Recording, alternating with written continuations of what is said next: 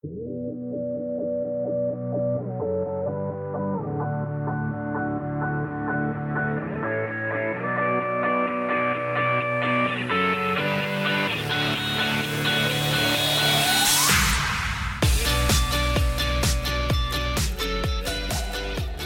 would you uh, just put a hand on your own heart? I just want to pray and then we'll release the word here. Thank you, Jesus, that you're here.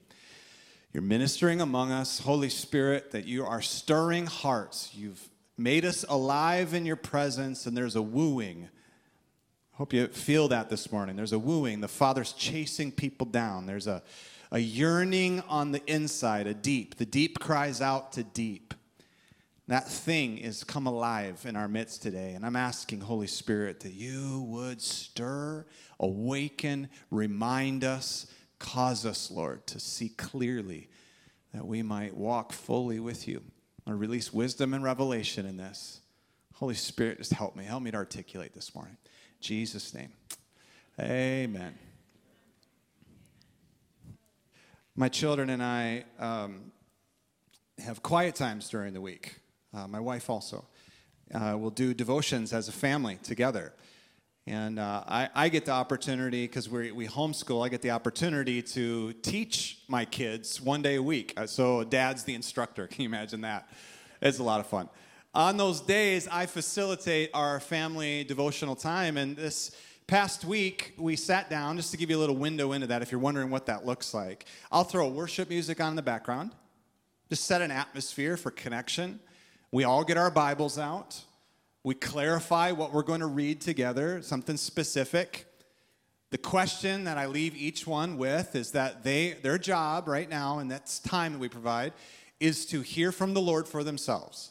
We're all going to read the same passage of scripture and we're asking God, what are you saying to me out of this? Each one's got to write something down and then after we finish, we all share. It's powerful, it's amazing. You would not believe what comes out of the mouth of babes. You would not believe. I have kids that have such deeper, I rip them off all the time. I steal their revelation all the time. God speaks to them, and I go, Oh my goodness, I would have never thought of that. That's brilliant. Can I use that? Ha ha, you don't know the difference. yeah, no, what, what ends up happening is we share, and there is this body of, of revelation. Like God speaks uniquely to each one, and there's value in what each person sees because we see things differently. And when we come together and we share like that, suddenly there's a bigger picture than just one perspective. It's powerful, it's amazing. And normally we'll share, and then dad will sum it all up, and then I'll kind of lay a teaching on them a little bit out of the word. And, and then we go forth with our day, and I teach a class, and it's, it's fun. Well, Aurora's sitting in the front row here. Is it fun? We have a good time. Thank you. Yes. See? Told you. I'll pay you later, honey. It's good. we were looking at the book of Genesis this week, and the story of Joseph was front and center in uh, our Bible reading plan. And so we're going we're gonna stop there today. We're going to start in Genesis 42. We a couple chunks of scripture we're going to read, and but uh, it's a very simple application today and appropriate, I think, for just time, time's sake. So this is Genesis 42, starting in verse 1. Jacob saw that there was grain in Egypt. Israel, the land that they were living in, was in the midst of a famine. The world was in a famine. Nobody had food. It's a major drought. That's not like, oh, Google's not working or Amazon's not working, you know, or Kroger's ran out of something. Yeah, eggs. Thank you. There you go. That's not what we're talking about here. We're talking about there's no water, so there's nothing available. Nothing. It all died out. If you remember back, Joseph had a dream, or, excuse me, Pharaoh had a dream. Remember, Joseph interprets the dream and finds out there's going to be seven years of abundance, seven years of famine. They're in the midst of that. This is Israel. Jacob saw that there was grain in Egypt. And so Jacob said to his sons, Why are you staring at one another? I love that. It's the dad. Like, what are we doing here? Could, you, could we please be proactive? He said, Behold, I heard that there is grain in Egypt. Go there, buy some for us from that place so that we can live and not die. So the ten brothers of Joseph went down to buy grain from Egypt. Jacob, however, did not send Joseph's brother Benjamin. For he said, I am afraid that harm will befall him. You repeat after me? I'm afraid. Powerful confession. The sons of Israel came to buy grain among those who were coming. The world was going to Egypt to buy grain, and the famine was so was also in the land of Canaan, and so there's a problem. It was everywhere, and everybody's going to Egypt because they heard there's grain. Jacob looks at his sons. He's already lost one son. A little bit of backstory here is necessary. Jacob has 12 sons two wives, and the servants of those wives all had children on his behalf. These become the 12 tribes of Israel. Jacob's name is still Jacob, hasn't been changed to Israel yet.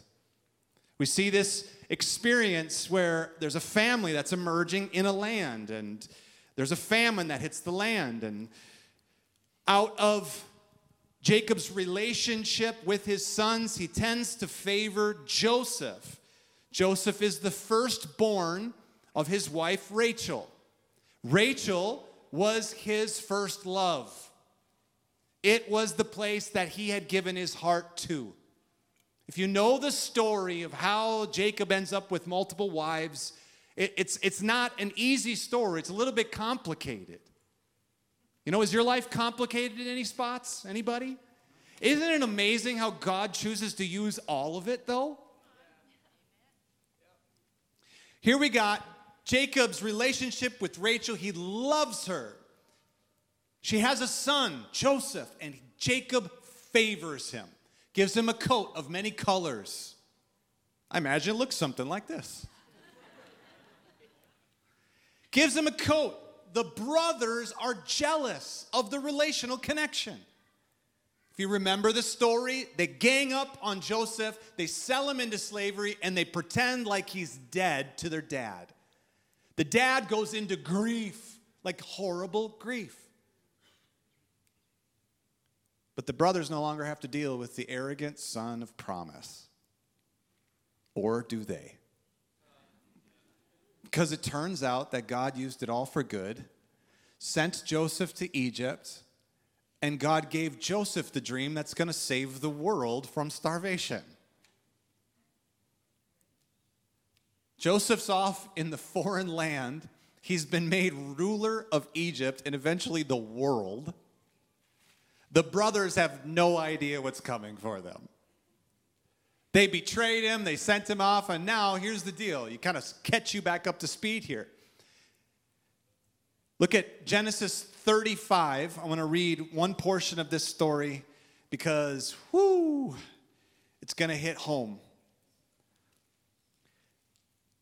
We're jumping backwards in time here. Jacob just repaired his relationship with his brother, which was totally fractured, and he thought he was going to get murdered. Jacob had stolen the family blessing. He's a real pain in the rear end. He's selfish, he's an issue, but God chose him. I don't know if you need to like the vessel that God uses.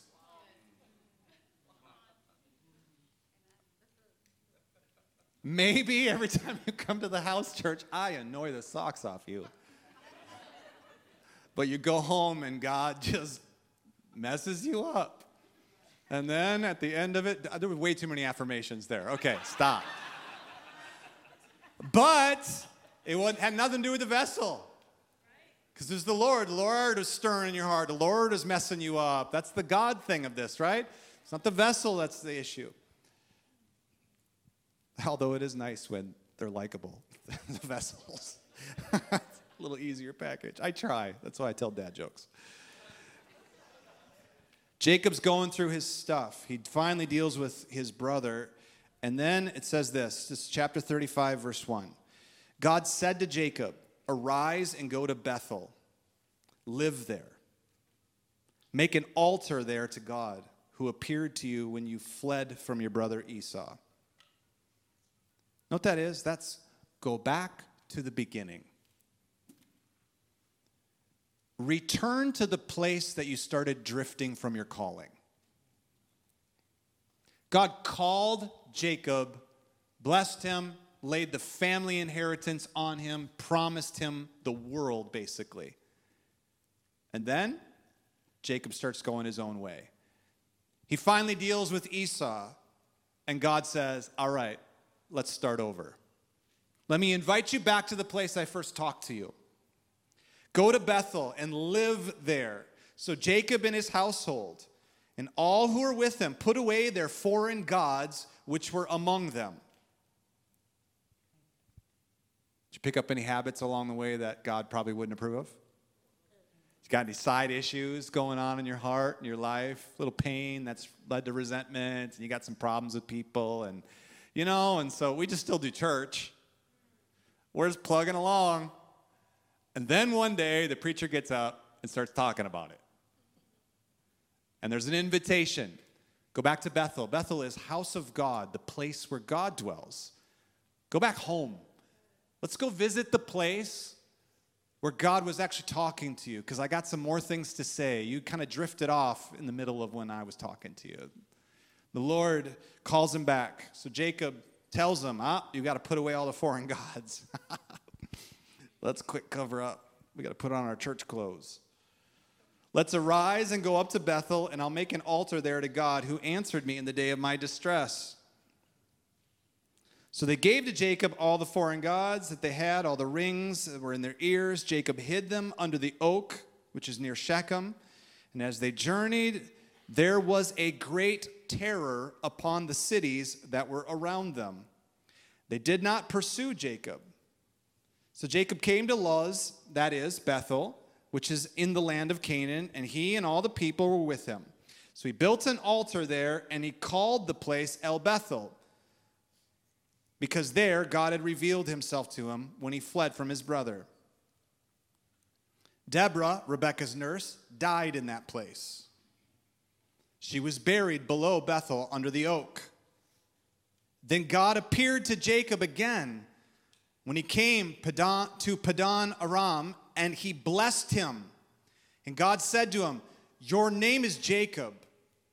You shall no longer be called Jacob Israel shall be your name. Thus he called them Israel. And God said to him, I am God Almighty. Be fruitful and multiply. A nation and a company of nations shall come from you. Kings shall come forth from you. The land which I gave Abraham and Isaac, I'm giving it to you, and I will give the land of your descendants after you. Generational promise. Then God went up from him in the place where he had spoken with him. Jacob set up a pillar in that place where he had spoken with them, a pillar of stone. He poured out a drink offering and he also poured oil on it. And Jacob named the place where God had spoken to him Bethel. Hmm. Place of encounter previously. God draws him back to the place of encounter after Jacob had been drifting, kind of doing his own thing.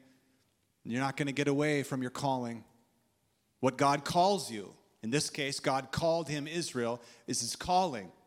If you want to know what your calling is in life, what does God call you? Ask him. Hey, God, what do you call me? There you go. It's really that simple, by the way. I call you Israel, for you're going to have nations coming out of you. You're a, you're a people, promise, a prince among the nations, ruler who you are, your identity. God's calling you forth. And what's He do? He calls him back to that place of encounter, to the beginning. You ever drifted? You ever gotten away from center? You know what I mean. Ah, come on, you pick up some stuff along the way, living life. God went up from there. He called the place Bethel. Verse 16 They journeyed from Bethel they were just some distance away, and Rachel began to give birth, and she suffered a severe labor. And when she was in severe labor, the midwife said to her, Don't fear, for you have another son. But it came about that as her soul was departing, for she died, that she named him Ben Oni, that is, son of my suffering, son of my sorrow. But the father came in and called him Benjamin. Let's jump back to the story that we started with. There's a famine in the land. For some reason, they have it in their head that all the sons got to go. But there's a fear in dad to let go of the place, something. He's holding on to something. He's holding on to his first love, his wife. He already lost Joseph, who was his favorite, and now all he has left is Benjamin. Come on, put yourself in his shoes. Have you ever come to the place where you know you're holding something back from God? You know it. You know you're resisting, and you know something has to change. And if I asked you to say it out loud, you actually could name it, but only in the darkest recesses of the corners of your closet. Because if you admitted it to anybody else, it would be in the light, and you know that you would have to change. But you don't wanna. And because you don't wanna, you literally are holding the key that opens up the blessing and the provision and your future in God. It's what's standing in the way now. Can you imagine a dad? Uh, I'm going to hold my son Benjamin back. I'm afraid. I'm afraid. Put yourself in Jacob's shoes. Genesis 43, verse 1. They bought some food, they got back, but the famine was severe. So it came about when they had finished eating the grain which they had bought from Egypt the first time. Their father said to them, Go back and buy us a little more food. But Judah spoke to him and said, The man we talked to there said, He warned us, You will not see my face unless your little brother comes with you. If you send our brother with us, Judah said to his dad, we'll go and buy you food. But if you don't send him, we're not going. For the man said to us, or Joseph said to them, see, they don't know it's Joseph. They just think it's an opportunity to buy food, but somehow it comes out. They have a little brother, and Joseph goes, Ah, if you want more food, you're going to have to bring him back. Can I tell you, this is how God works? This is how God works. He wedges you into it. You get to deny it long, long, long, long, long until the situation gets hard enough, and then he goes, Are you gonna let go or not?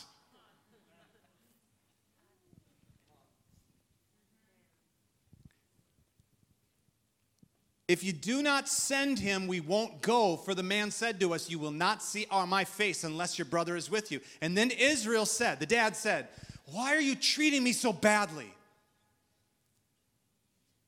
A little gaslighting there.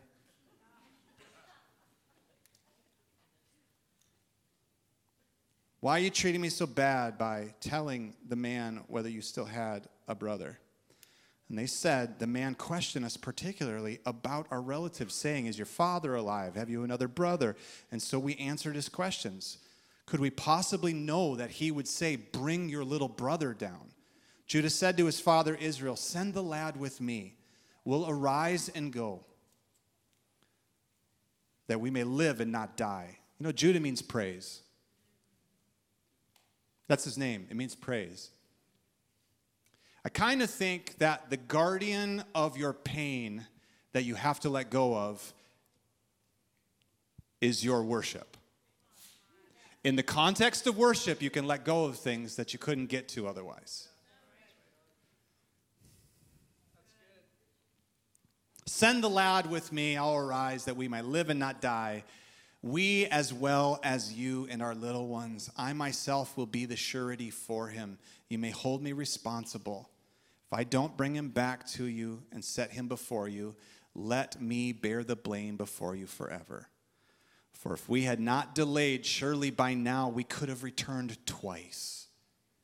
Then the father, Israel, said to them, If it must be so, then do this. Take some of the best products of our lands, carry it down to the man, present a little balm, a little honey, aromatic gum, myrrh, pistachio nuts, almonds. Take double the money in your hands take it back in your hand, the money that was returned to you in the mouth of your sacks. Perhaps it was a mistake. Take your brother also and arise, return to the man. And may God Almighty grant you compassion in the sight of this man, so that he will release to you your brother and Benjamin. And as for me, if I am bereaved of my children, then I'm bereaved. Hmm.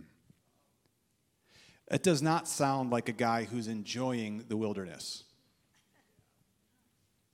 That sounds like a guy who got a sense of his calling and then somewhere along the way started saying no and is at the end of his life and is pretty frustrated because he never said yes to what God told him to do. Because when it came time to the cost, to laying it on the altar, to letting go, it was too much. And you said no.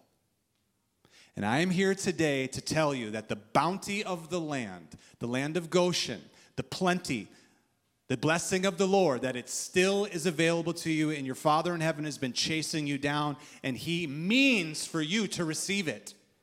He's that good. But at the end of the day, you gotta let go. You gotta let go. The sermon today is called Let Go and Let God. It's appropriate. A little bit quiet in here, maybe a little intense. Come on, you got this. Don't be afraid. He loves you. He really loves you, but there might be a reason you're in some pain why abundance is keeping, like staying away from you, why it always seems like all you have is seed and not the bread. He gives seed to the sower, bread to the eater. He always makes sure you have enough to sow into your future. He always makes sure. He puts that in your hand every single time, but the abundance comes from obedience. The abundance comes from walking in the grace that God gave you. You must say yes to the call. You got to walk it out, y'all. He redeemed you for purpose. He redeemed you for purpose.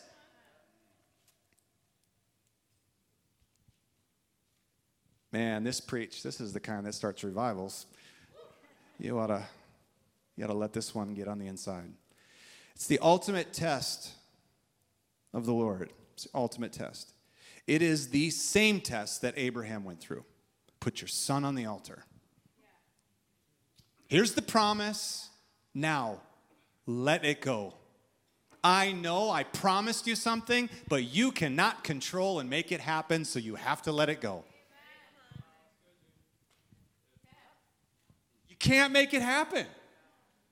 You got to let go. You got to entrust him. You got to sow it into him. You got to raise the knife just like Abraham did.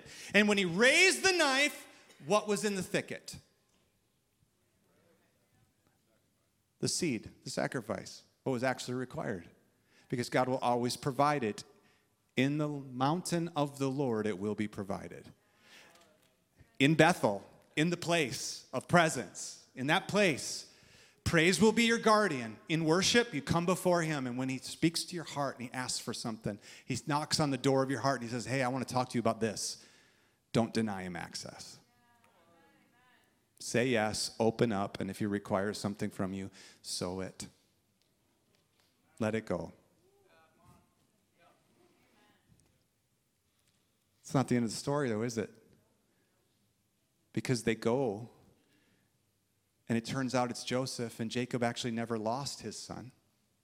And everything that he had been mourning and thought was gone was actually alive and living in abundance. Everything that he believed in the imagination of his mind that had happened to his son turns out it was all a lie and that there was a land. Goshen was the best of Egypt. There was a land they were about to be given. They were about to be given everything that they had possibly dreamed of. They were living in squalor, and famine, and God was about to heap blessing on them, and Jacob was about to get everything back that he thought he lost. But what did it require? The last thing he was holding on to. Pain is not a guardian. Pain is a jail Heartache is not a guardian, it's keeping you from the restoration that He wants to give you. Your pain, your past experiences, they tell you stuff. They warn you. Oh, don't do that. Do this. Make sure you avoid that. It talks to you all the time, your pain. And I'm telling you today that your pain is a liar. It's a liar, y'all. It's a liar. The Father is chasing you down and whatever that is. See, y'all got nervous. Man, you know, I okay, I'm not going to words of knowledge. I'm not gonna start calling you out. Right? That's that's 30 years old, ago prophets. We don't do that. Right? In this house, this is a house that is, we, we cultivate, we come into the Lord's presence, and in the place of praise, He speaks to you. And you are empowered to make powerful, wise decisions. Let the fear of the Lord grip your heart this day because God has a plan for your life. There is a calling, that it's the real. And He wants to heap abundance on you, but it costs you the thing you're clinging to. It's not your friend, it's holding you captive.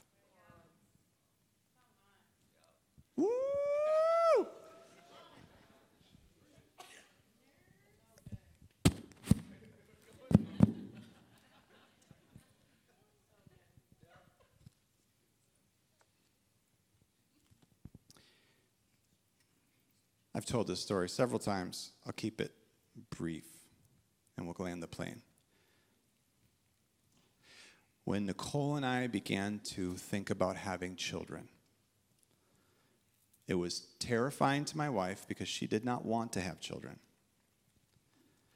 I had it in my heart. I actually told her when I was living in South Korea, I was stationed there. It was a remote tour. I was there for a year without her. It was the beginning of our marriage.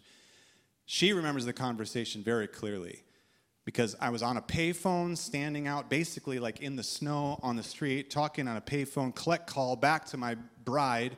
I'm I'm 19 years old, probably 20 at that point, and I tell her, "Hey, I want us to have a family.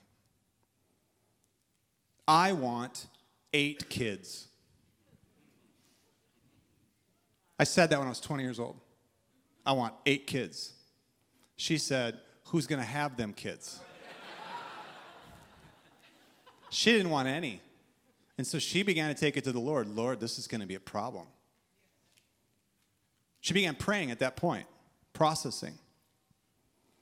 Eventually, we were five years into our marriage, and something shifted in her heart. We got around some cute kids, some little ones it was they just were cute, you know, and, and suddenly we were like, hey, we like them. You know, they're not just wiping snot on you. Like, I think we want one of those. And something shifted in my wife's heart, and she yielded. She trusted the Lord. She knew it was a trust move, so she said yes to Jesus. We conceived.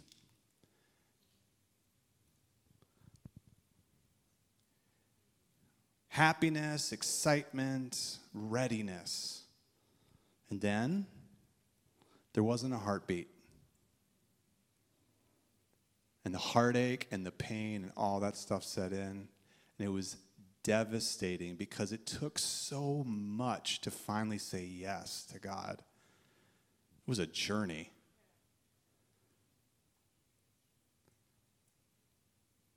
We're in the hospital blood transfusions. It doesn't go well. Like, it doesn't go well at all. Dangerous. My wife almost loses her life in this process. And I remember we were laying in the hospital bed, single hospital bed. I'm laying with her. We're weeping. And the Holy Spirit comes over us and he asks us this question Will you let me plan your family?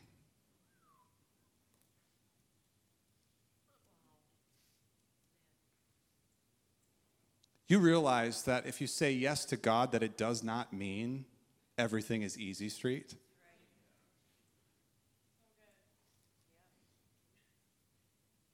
Jacob said yes to God, and the wife that he loved with all his heart died in childbirth. Like, next scene in the story.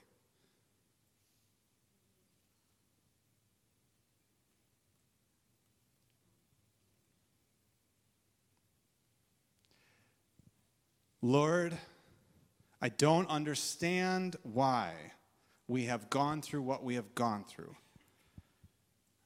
but I trust you. I know that you are good. And we signed up again. We said yes. Within the next year, we are pregnant. She recovered. My firstborn son, Josiah, was on his way. You realize that if the first child would have been born into this world, my son Josiah would not have been.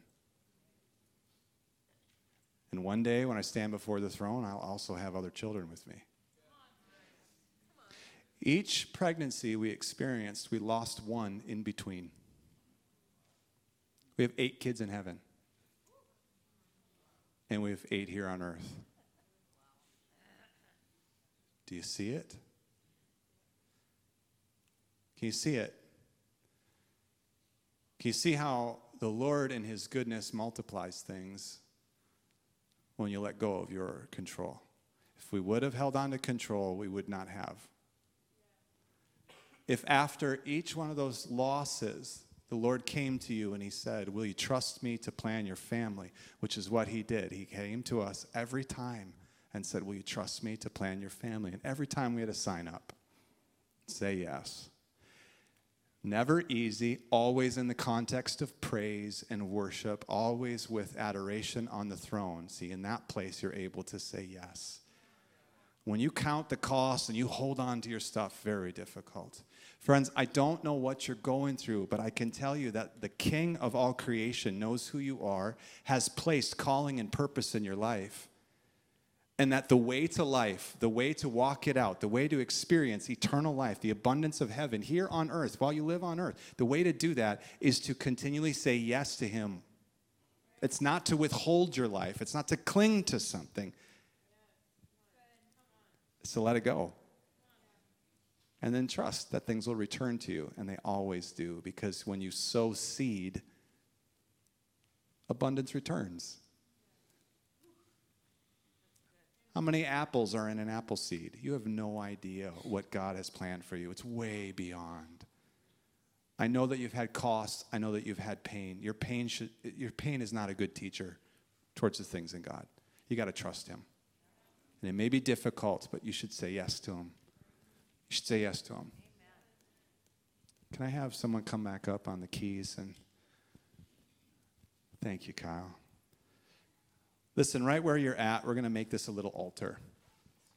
Doesn't need to be long because I have a feeling this entire sermon you've been thinking about the one thing that you know you've been resisting the Lord in.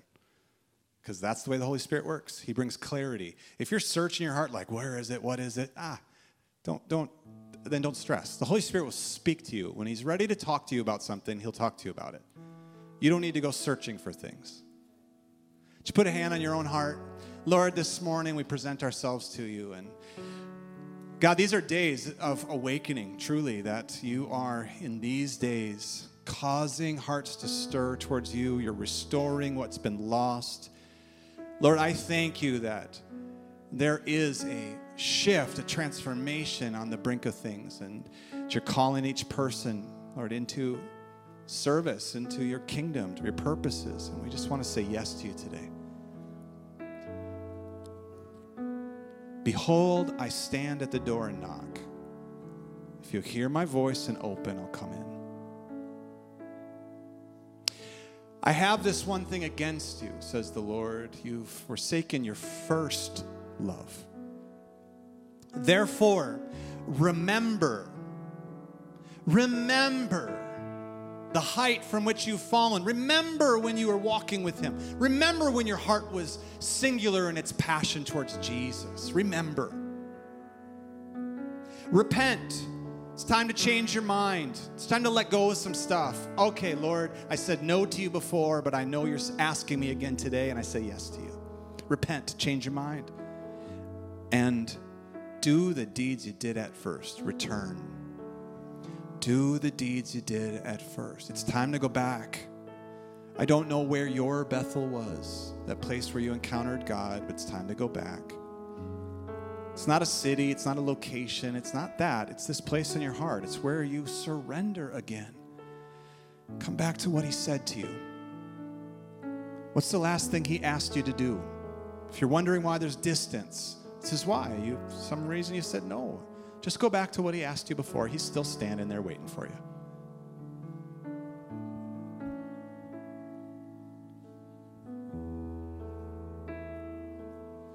Return. Return. Return to the love. Return. Return to the place you know so well. Your Father is waiting for you. Father, we come before you as a people today, and where we turn our seats into altars, and we just say yes to you. Or we hear you knocking on our hearts, we say yes to you. We say yes to you. Listen, if you got to get right with Jesus today, you should. Just say, Yes, Lord, forgive me. Wash me clean. I'm so sorry I've been resisting you. I want to return. I want to know and walk with you and return to this place of eternal life and abundance. Thank you, Jesus. Wash me clean, Jesus. Restore to me my first love, a right spirit within me that we can worship and walk in union with you.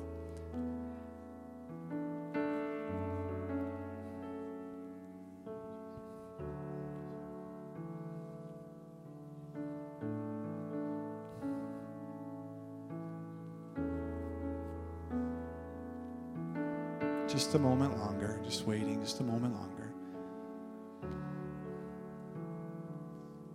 I see this. It's like a, a jar of oil and it's healing, and He wants to heal. There's a lot of pain around some of the places that we've resisted, and He wants to heal you, He wants to restore you. What you have lost here on earth is not lost in eternity. They're cheering you on. The sacrifices that you make, they're counted in eternity. He sees everything. Lord, I pray right now that you release your angels to minister healing to people, Lord, that a mighty deliverance might happen. Deliverance is when you let go of the things that you're holding on to. Okay? It's it's not a demon possessing you. It's that you're possessing something that's causing you pain. And the Lord is bringing healing this morning to cause that thing to no longer fester, that you could let go. So, Lord, I pray right now a healing balm would come over those things. Thank you, Jesus. Thank you, Jesus. Thank you, Jesus. Lord, visit people in a dream, cause their hearts to come alive. Where there's loss, Lord, would you please speak and bring healing and life in every way, Lord? God, I thank you for this. Thank you for this. Church, would you just go ahead and stand to your feet right now? And as you do so, I just want you to put a hand on someone's shoulder. Just recognize that someone's near you, okay? We're going to release the blessing of the Lord this morning. And as we always do, but I want you to recognize that in the place of worship, in that place of Bethel, God's house, that that generational calling gets restored and so, if you've said yes to Jesus this morning, oh my friends, there's an alignment, a divine alignment over your life right now. And so, Father, this morning, we wholeheartedly, as the people of God, we bless this house. We bless your people. Come on, is there an amen in here? We bless you. The fullness of all that God has planned for your life, may you walk in it.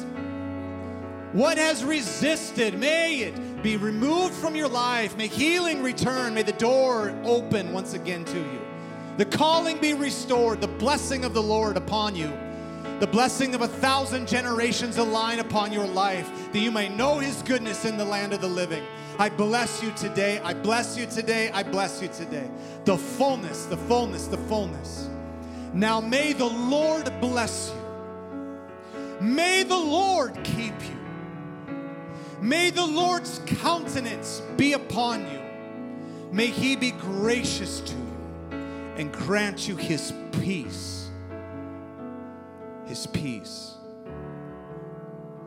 Be silent every storm. Peace. In the mighty name of Jesus. And everybody who dared to agree with that said, Come on, can we give a good clap to the Lord this morning?